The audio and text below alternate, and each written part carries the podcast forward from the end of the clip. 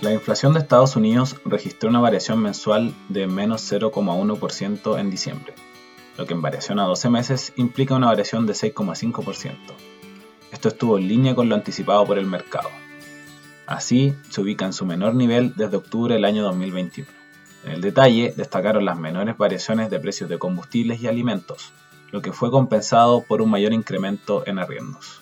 De esta manera, se mantiene la desaceleración en los precios de la principal economía mundial, pero sin embargo, aún se mantiene lejos de la meta de la Reserva Federal de Estados Unidos de 2%.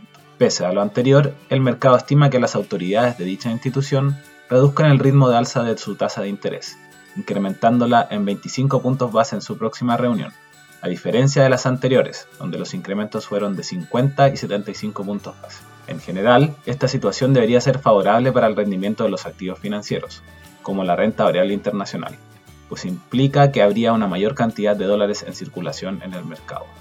Pero, como nos encontramos en un contexto de recesión económica, esto afectará a los resultados de las empresas, cuya temporada de publicación en el caso de Estados Unidos comienzan hoy. En este sentido, el mercado anticipa una caída en las ganancias de las empresas que participan en el índice S&P 500 de 4,1%.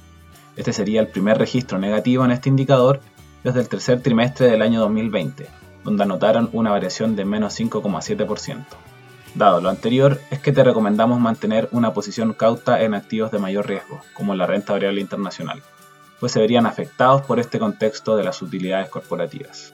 Finalmente, si quieres saber más sobre nuestro contenido de actualidad, recomendaciones y cápsulas educativas, te invitamos a visitar nuestra página web viceinversiones.cl o contactando directamente a tu ejecutivo de inversión.